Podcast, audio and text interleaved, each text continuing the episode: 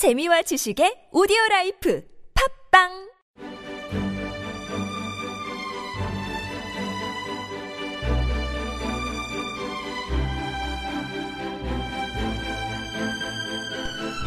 안녕하십니까 김성현의 시사돋보기 37번째 시간으로 인사드립니다.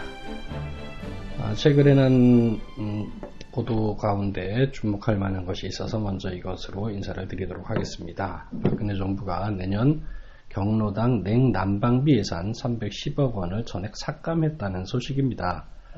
아, 2016년도 보건복지부 예산안을 분석해 본 결과가 그런 거예요. 기획재정부가 음, 보건복지부가 신청했던 예산 경로당 냉난방비 예산 310억 원하고 양곡비 예산 47억 원을 전액 삭감했다는 거예요. 어, 기존에 이제 경로당 냉난방비 지원 사업은 현재 국비 25%, 행자부 특별교부세 25%, 지방비 50%로 해서 지원을 하고 있거든요. 그래서 올해는 전체 예산 1229억 원 중에 국비로 298억 원을 지원한 바가 있습니다. 그런데 정부는 이제 경로당 냉난방비 지원 사업이 지방 이양 사업이라고 하는 이유로 매년 예산 편성을 거부하고 뭐 그렇게 해오기도 했습니다. 하지만 어, 국회가 관련 예산 2011년에는 218억 원, 12년에는 270억 원, 13년에는 293억 원, 14년에는 292억 원, 뭐 15년에는 298억 원 등으로 계속 증액할 수밖에 없었거든요. 음, 그런데 이것을 예산을 삭감해 버렸다는 겁니다. 이렇게 되면 어, 이것이 제대로 지원되기 어려우면 실제 어, 각 지역의 어, 경로당이 사실 마을 회관 같은 분위기도 있고 어르신들께서 모여서 그렇게 시간을 함께 지내면서 있는 공간인데 거기에 냉난방비 지원이 안 되면 곤란하지 않겠습니까? 어, 르신들이 많이 지지해 주시고 해서 어, 당선되고 난 이 정부는 음, 어르신들을 배제하는 쪽으로 뭐 이렇게 정책 방향을 끌어간다라고 할때좀 안타깝고 어, 슬픈 일이 아닐 수가 없습니다. 어, 르신들 얘기 나왔으니까 말씀을 한 가지 더 드리면 음, 2010년도였던 것 같은데요. 김황식 당시 국무총리가 어, 지하철 공사를 방문해서 어, 적자 폭에 대한 이야기를 할 때 이랬습니다. 왜 노인들한테 무임승차를 하기 위해서 적자가 커지게 하냐 뭐 이렇게 했습니다. 사실 또 65세 이상 노인들에게 국가가 제공하는 거의 유일한 대접이 대중교통 무임승차였는데 그거를 굳이 책을 잡았어요. 근데 이제 이 비용이 음, 연간 한 2, 3천억 원 정도 된다고 합니다. 아, 굉장히 크지요. 크지만 또 어, 이것이 주는 의미가 굉장히 큰데 이것을 그렇게 경제 논리로만 보면 또 곤란하지 않겠나라는 게 제 생각입니다. 일부 이제 뭐 각 그 사회 문제나 현안들에 대하여 일부 좀 지나친 그런 어르신들이 있어서 어, 젊은 측에서는 어, 이에 대해서 뭐라고 하며 그냥 무임승차도 없애야 되겠다라고 하는 이제 감정적 입장을 표현하기도 하지만 어, 이건 좀 더 생각해 봐야 될 것 같아요. 모든 어르신이 그러지도 않을 뿐더러 심지어 어,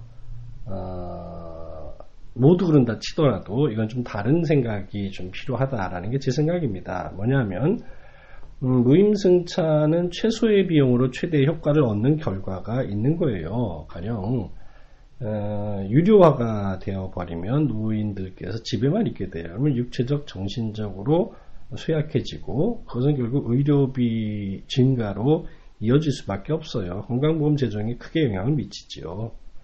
하지만 대중교통을 이용하게 되면 이동하시고 하면서 자연스럽게 부담 운동이 가능해집니다. 의료비가 증가하는 것이 아니라 오히려 감소하게 되지요. 사실 어르신들의 병원비 이건 사회적 비용 아닙니까?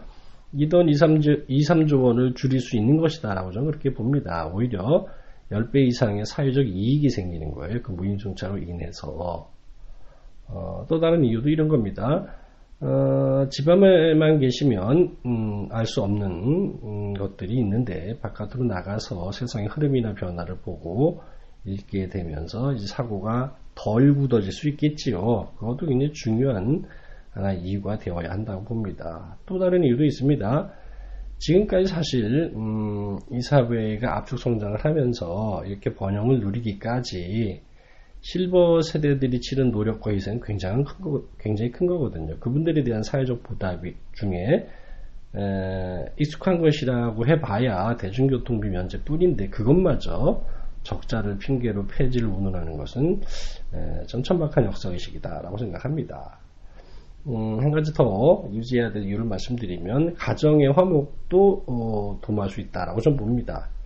교통비가 부담스러운 어르신들께서는 밖에 나가지 않고 집에 계시게 될 거 아니에요. 유료하게 되면 그렇게 되면 함께 살고 있는 이제 가족들과 어, 아무래도 갈등을 겪을 확률이 높아집니다. 뭐 그냥 예, 편하게 말씀을 드리면 며느리들 스트레스 받습니다. 그럼 남편한테 그것이 화풀이가 갈 것이고 가정의 불편한 관계, 긴장 관계가 유지가 되겠지요.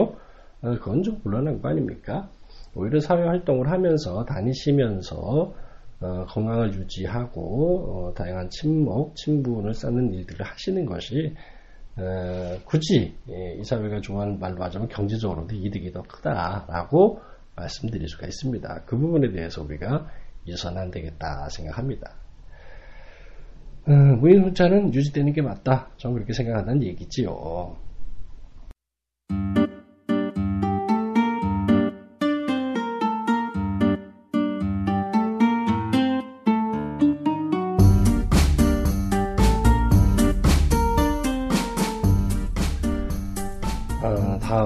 한번 해볼까요? 어, 최근에 정부는 국정교과서, 역사교과서를 국정으로 추진하겠다라고 하는 것 때문에 말이 많은데, 지난 두 주 동안은 저도 국정교과서를 주 테마로 하여 말씀을 드렸습니다.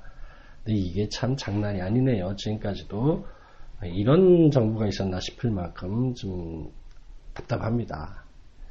이른바 제가 간단히 정리한 소제목은 거짓말 정부를 어떻게 믿어입니다. 어, 국정화를 추진하겠다라고 하는 생각을 갖는 자체가 일단 틀렸다고 보는데 일단 뭐 그건 그렇다 치고 그것에 대한 음, 불길이 번져서 이제 아, 집필할 사람도 실제 거의 없어지고 어, 그 반대 여론이 엄청 높아져서 정부로서는 동력을 잃을 만한 상황인데 에, 국민의 뜻을 별로 헤아리지 않는 박근혜 대통령이기 때문에 또 밀어붙일지도 모르겠습니다. 하여간 그건 그렇다 치고 이 과정을 한번 생각해 보면 이런 정부 정말 몹쓸 정부다라고 생각합니다. 거짓말 시리즈입니다. 어떤 거짓말을 했나 보지요. 국정화가 그렇게 하고 싶었는지 참 답답합니다. 어, 황우여 교육부 장관이 10월 9일날 이렇게 말했습니다. 국정화 확정된 것은 없다라고 말을 했는데 에, 이미 10월 5일날 4일 그 전에 국정교과서 비공개 TF를 조직을 한 바 있습니다. 확정된 배가 없는데 뭐 그건 또 왜 조직합니까? 어, 또 이병기 대통령 비서실장이 10월 23일 날 말했습니다. 역사 국정 교과서는 교육부가 자체적으로 추진하는 사업이다. 참 손바닥으로 하늘을 가리죠. 실제 알고 보니 청와대 교육문화수석실이 상황 관리해온 사실이 드러났습니다. 그우지 청와대는 아니라고 발을 빼려고 하는 거죠. 뭐 하늘이 알고 땅이 합니다. 그리고 이병기 실장이 같은 날 국정교과서 집필 거부 교수 중엔 집필 경험자가 없다 뭐 이렇게 말했습니다. 집필 거부 선언을 한 교수들이 많아지자 이에 대하여 김백이 이야기를 한 건데 실제는 서울대, 고려대, 서강대, 이화여대 등 집필 거부 교수 중에 이미 진짜 다른 교, 검정 교과서들을 집필해왔던 사람들이 많이 있습니다. 이것을 굳이 에, 가리려고 하는 이유는 또 뭘까요? 10월 14일에 교육부 관계자가 말했습니다. 이 국정교과 추진에 대한 예산 문제인데 예비비로 할지 본 예산으로 할지 아직 결정된 게 없다 이렇게 말을 했는데 하루 전인 10월 13일 국무회의에서 국정화 예산 예비비로 44억 원을 이미 의결했습니다. 이미 다 의결을 한 걸 가지고 결정된 게 없다라고 이렇게 거짓말을 하는 정부 믿을 수 있을까요? 어, 국정화 추진 초기에 크게 내세웠던 게 어, 새누리당 현수막에 있는 내용 아닙니까? 김일성 주체 사상을 우리 아이들이 배우고 있습니다. 뭐 이렇게 이거 사실 아닌 것을 밝혀준 건 이미 오래죠. 모든 검정 교과서들이 주체 사상을 비판적으로 기술하고 있어요. 어, 비판적인 걸 배웠다고 화를 내는 건가요? 정말 어, 미친 거 아니면 이렇게 말하기 어렵다 싶습니다. 또 하나 있어요. TV 광고까지 했습니다. 이들이 10월 19일 이후에 계속 나오는 광고인데요. 2014년까지 일부 교과서에는 유관수는 없었습니다. 이렇게 또 정부가 어, 밝혔는데 사실은 그게 아닙니다. 유관순 열사에 대한 이야기는 국정교과서에 없었어요 옛날에. 그러다 검정제 전환 이후 서술 비용이 증가하고 있는 상, 상황인데 어, 자기들 지금 국정교과서 추진한다는 사람들이 옛날 국정교과서에 없었다라는 거 생각을 안 한 거 아닙니까? 그러니까 어, 뭘 해도 손발이 맞아야 뭘 할 텐데 에, 우기려고 해도 근거가 좀 명확한 걸 가지고 우기든지 지금 가만 보면 어, 박근혜 대통령이 좀 세게 주장하고 밀어붙이고 있으니까 소신과도 관계없이 다 따라가는 그런 정부 관료 정치인들도 한심하고 어, 그러면서 결과적으로 급히 체계적으로 준비되지 않은 상태에서 하다 보니까 재발등 찍기가 연이어 벌어지고 있는 그런 상황입니다. 참 한심하지요. 어, 최근에는 이제 국정화 비밀 TF가 발각이 돼서 문제가 됐었잖아. 이렇게 거짓말하던 그런 정부가 몰래 TF를 팀을 만들어서 운영을 해왔는데, 아유 이 조직이 또 뭘 하나 하면 에, 국정화 작업을 총괄하고 또 검정 교과서 집필진과 어, 전국 교직원 노동조합 등에 대한 색깔론 공세를 주도해 온 거예요. 아휴 참그 국민을 상대로 싸우는 것을 몰래 만든 거예요. 그뭐 몰래 만든 것 자체가 떳떳하지 않다는 거 아닙니까? 최근에 이제 그것이 발각이 되면서 그곳에서 실제 경찰을 불러 어, 어, 요청하면서 막 전화를 엄청나게 많이 했는데 거기에 이거 털리면 큰일 나요. 이거 정부기관입니다. 이거 빨리 안 하면 나중에 책임질 일 생긴다. 뭐 이런 식으로까지 나오는 사람들 생각도 없고 양심도 없고 개념도 없고 이런 사람들의 모습을 봅니다. ETF 구성 운영 계획 안에 따르면 단장 1명, 기획팀 10명, 상황관리팀 5명, 홍보팀 5명, 총 21명으로 구성되어 있는데 아, 뭐 낮밤 없이 근무를 했는 모양 일요일에도 근무하고 이불도 요청해서 거기서 속식을 하면서 그 일을 해 온 거예요. 어, 교과서 분석 및 대응 논리 개발 업무를 맡아서 여론전을 한번 제대로 펼쳐보겠다. 뭐 이런 거죠. 그리고 뿐만 아니라 그들의 그 문건들을 보자면 청와대에 일일 보고하는 그런 정황도 밝혀진 거예요. 그러니까 어, 아까 이병기 대통령 실장이 뭐 교육부 자체의 추진이라고 말한 것이 말이 안, 안 된다는 걸 다시 보여주고 있는 거지요. 어, 청와대 계속 보고를 하고 있는 상황인 것이고 어, 교원, 학부모, 시민단체 동향 파악 및 협력 이런 일도 하고 음, 홍보팀은 온라인 뉴스, 뉴스 블로그, SNS 등 동향 파악 및 쟁점 발굴, 뭐 심지어 기획기사 언론 섭외, 기고, 칼럼자 섭외, 패널 발굴까지 그래서 어, 여론을 한번 조작해 보겠다라고 하는 의지를 가진 그런 단체 비밀 TF를 운영하다가 딱 걸린 거죠. 이것이 얼마나 심각하면 내부 제보가 있었겠습니까? 제보가 있으니 야당 국회의원들이 그것을 급습한 거 아니겠습니까? 그래 놓고 거기 또 자기들이 문거로 잠그고 그랬으면 또 감금이라 그럽니다. 마치 대통령 선거 직전에 국정원 댓글녀 사건하고 모습이 좀 비슷하게 돌아가고 있습니다. 이렇게 손바닥을 하늘을 가리려고 하는 그런 잘못된 행위들에다가 모든 행명은, 행정은 투명하게 이루어질 것이다. 뭐 이렇게 말을 해놓고 비공개로 진행하고 또 이미 다 예산은 다 통과시켜 놓고 아직 확정된 게 없다고 하고 뭐 이런 거짓이 거짓을 낳고 이어지는 어, 불행한 상황이 계속 반복되고 있다는 게 우리 현대사의 아주 심각한 음, 오점으로 남지 않겠나 이런 생각을 합니다.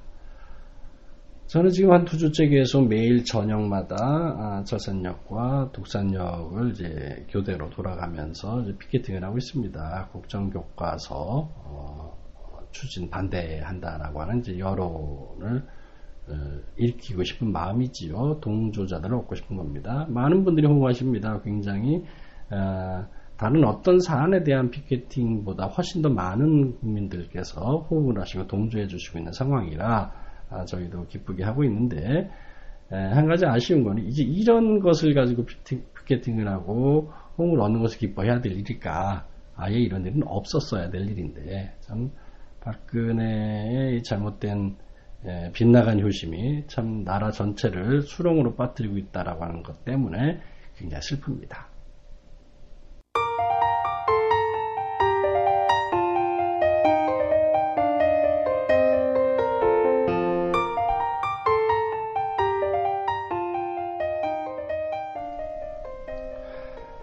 그렇다면 이제 잘 아시겠지만 박근혜 대통령이 왜 이렇게 역사 교과서의 국정화에 에, 몰입을 할까요?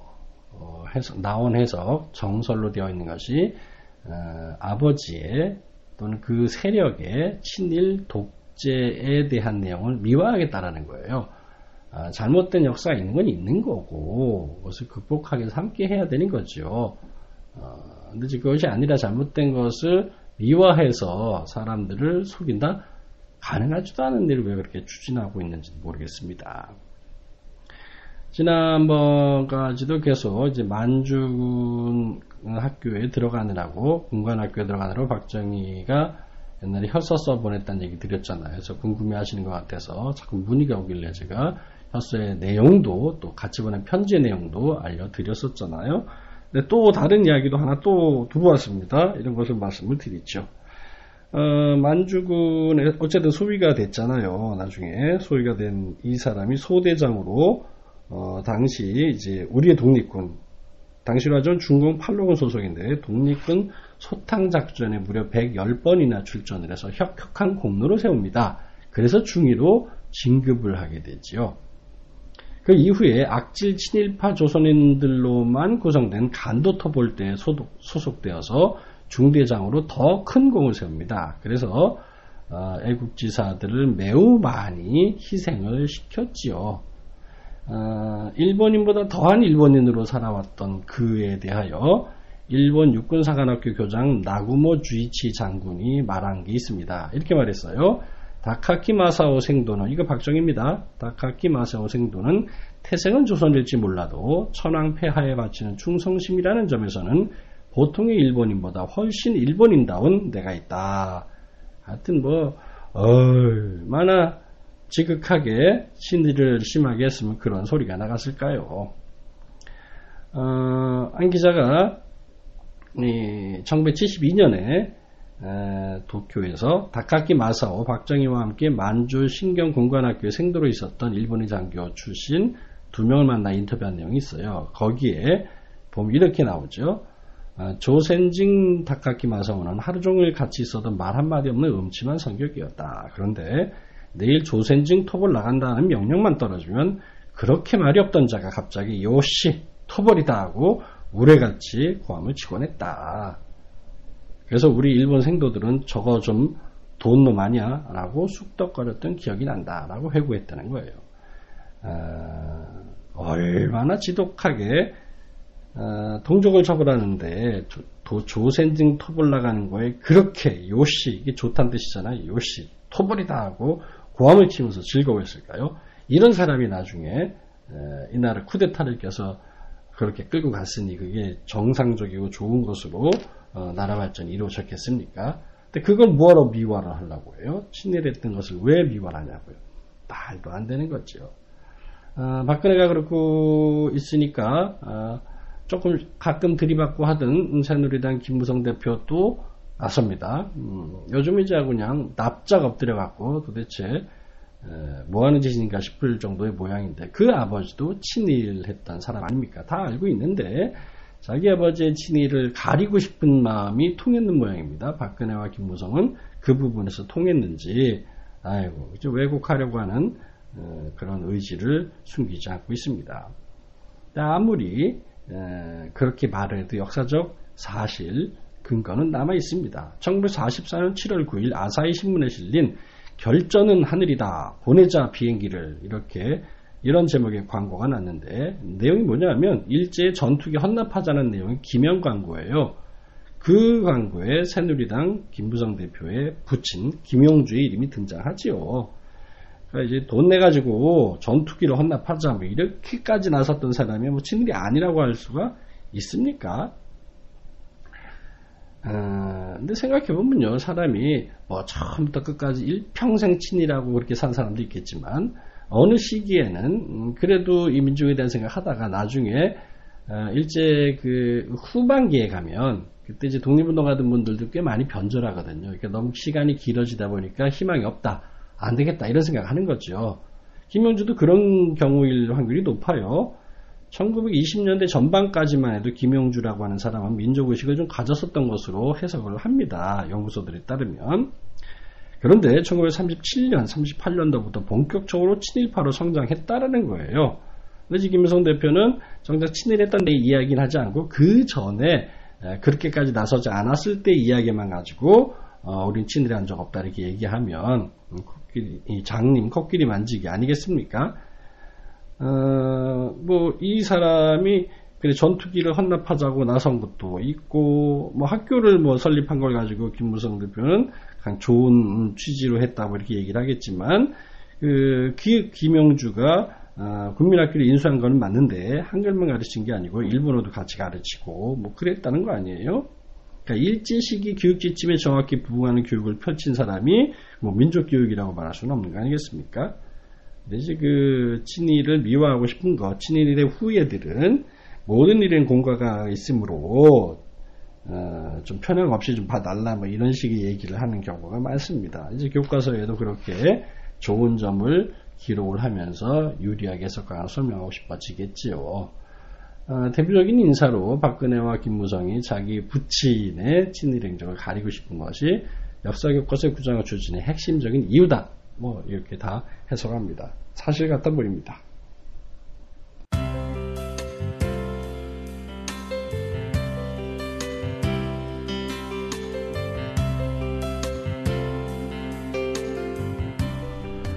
어, 마지막으로 한번 정리를 해보죠. 최근에 공영방송이라고 하는 KBS 사장 후보로 고대영이라고 하는 사람이 추천됐습니다. 이 사람이 어떤 사람이냐? 이제 사실 그 우리가 시청률을 내고 있기 때문에 음, 우리가 주주인 거예요. 우리 입장에서 볼 때 도대체 사장이 에, 적절하지 않은 사람이 한다고 하면 그것도 심각한 문제 아니겠습니까? 어, 이 사람에 대하여 사장 후보로 음, 추천되면서 어, KBS 구성원들이 아주 비판적인 시각으로 강력하게 반발을 하고 있다 합니다. 그래서 도대체 어떤 사람인지를 한번 보죠. 우리가 보는 그리고 우리가 돈을 내서 운영하는 그 회사의 방송사의 사장 후보니까 관심 가질 필요가 있습니다. 어, 이 사람을 간단히 정리하면 불공정, 불신임, 부적격 이 세 가지 키워드로 해석할 수 있다고 합니다. 불공정은 어떤 거냐 이런 겁니다.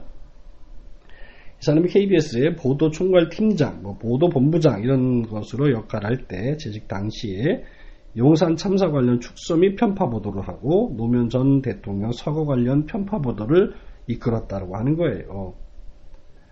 어, 보도 총책임자였던 이 고대영 후보가 노 전 대통령 서거 관련해서 축소 편파 방송을 지시했다고 합니다. 이게 도대체 과연 전 국민이 추모할 일이냐 뭐 이렇게 하면서 어, 서거 특보도 졸속으로 제작하게 만드는 사람이라는 거 하네요. 어, 그 다음에 또 이명박이, 이명박이 이제 독도에 대해서 이제 일본 총리한테 독도 다케시마 표기에 대해서 지금 곤란하다 기다려달라 이렇게 한 것이 일이 커진 적이 있었거든요. 그때 에, 이 보도하려고 했더니 불필요한 논쟁이다. 논쟁 자체가 부질없고 국익에 도움되지 않는다. 이러면서 자꾸 정권의 편을 들었던 일도 있습니다. 뿐만 아니라 2009년에는 천성관 검찰총장 후보가 스폰을 받았다는 내용의 특정 기사를 KBS 기자들이 만들어놨는데 결국 불방시켰습니다. 물증이 없다라는 핑계였는데 에, 물증이 없는 게 아니었어요. 당시 법조 출입 기자들이 스폰서 관련한 카드 사용 내역을 다 가져왔는데도 물증이 없다고 우긴 겁니다. 결과 다른 방송, 다른 매체에서 먼저 어, 보도하게 됐고 결국 스폰서 의혹을 부인하던 후보는 사퇴를 했었지요. 이 사람은 어, 이 편파적인 것, 공정하지 않은 일에 굉장히 적극적으로 나섰던 사람이니까 KBS 구성원들이 반대하는 것이다 라고 하는 것을 보여줍니다. 또 이 사람이 이제 부적격하다고 하는 건 어떤 이유냐 하면 어, 이 사람이 이제 간부 재직 시절에 370만 원 가량의 골프 술접대를 받은 사실로 유명하다고 해요. 어, 회사 관용차를 타고 대기업 관계자, 관계자들과 접대 골프를 치고 뭐 결국 나중에 이것으로 해서 경고 조치 받고 뭐 어, 사과를 놀리고 했었대는데요. 원래 KBS 윤리강령에 따르면 직무 관련자로부터 제공되는 일체 금전, 골프 접대 등을 받지 않는다가 있어요. 그러니까 회사 윤리강령을 어긴 거죠. 뿐만 아니라 2008년도 11월에는 보도 총괄팀장 시절의 술자리에서 후배 기자를 막 폭행을 하고 뭐 이랬다고 합니다. 참 이게 어, 인성까지 문제가 있구만요. 어, 또 2011년 말에는 보도본부장 때인데 예, 보도 영상, 기술 등 부장들에게 예, 지시합니다. 조합원들한테 일일이 전화해서 파업 참가 여부를 확인하라. 뭐 이렇게 부당노동 행위거든요. 이거 하여간 적절치 않은 이런 사람인 것은 확실해 보이고 이런 사람을 또 굳이 예, 사장 후보로 올린 사람들의 태도가 참 한심하구만요. 음, 또 이 사람에 대해서 불신임할 만한 사유가 충분하다고 해요. 2007년 해설위원 할 때 대선을 앞두고 이명박이 승리할 수밖에 없는 세 가지 이유 등을 이제 정리해서 한국의 선거, 정, 정, 선거 정보를 미국 대사관에 전달을 했대요. 이게 이제 위키리스크에 의해서 뒤늦게 드러난 거죠. 이제 스파이 활동한 거잖아요. 그러니까 어떻게 남의 나라한테 우리의 정보를 알려주냐 이거죠. 미 대사관의 정보원이고 스파이 노릇을 한 거예요. KBS 윤리 강령에 따르면 KBS인은 본인 또는 취재원, 출연자의 개인 목적 영업하는 취재 제작 활동을 하지 않으며 취재 제작 중 취득한 정보는 프로그램을 위해서만 사용한다. 이런 조항이 있어요. 근데 이 사람은 어, 개인적으로 다른 데다가 정보를 판 거지요. 그것도 스파이입니다. 이 스파이 굉장히 나쁘잖아요.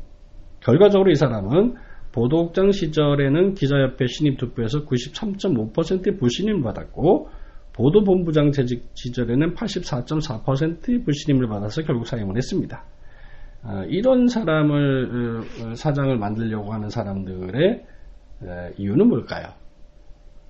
같은 사람들이니까 그렇겠죠. 음, 이 나라의 공기를 이렇게까지 더럽혀도 되는 것인지에 대한 근본적 의문을 갖게 됩니다. 한심한 사람들이 한심한 사람을 사장으로 만들어서 한심한 일을 계속하려고 하는 그런 의지가 보인다. 그래서 암담합니다. 이런 사람은 사장 되면 안 됩니다. 아, 이렇게 이제 오늘 내용을 쭉 말씀을 드렸고요. 어, 세상이 좀 답답해지고 그래요. 좀 긍정적으로 좋은 이야기들 좀 나눴으면 좋겠는데 항상 보면 우리 국민들이 매 시기마다 너무 힘들게 지낸 것 같아요. 그런 것 때문에 안타까운데 뭔가 변화를 위한 근본적 모습의 변화를 일으켜야 될 텐데요. 어, 거기서 힘이 좀 붙이네요. 이제 어, 결국 선거를 잘해야 된다는 건 뭐 익히들 다 아시는 이야기인데요. 어, 각국은 음, 자기들의 수준에 맞는 음, 정부를 갖는다고 해요. 국민들의 수준에 맞는. 예, 국민들이 결국 깨어 있지 않으면 똑같은 일이 계속 반복될 것이고 한심한 일은 계속 되겠구나라고 하는 것 때문에 여전히 걱정이 됩니다. 오늘 좀 무엇고 가라앉은 마음으로 김성현의 시사본을 37번째 시간을 진행했습니다. 더 밝은 소식을 그것으로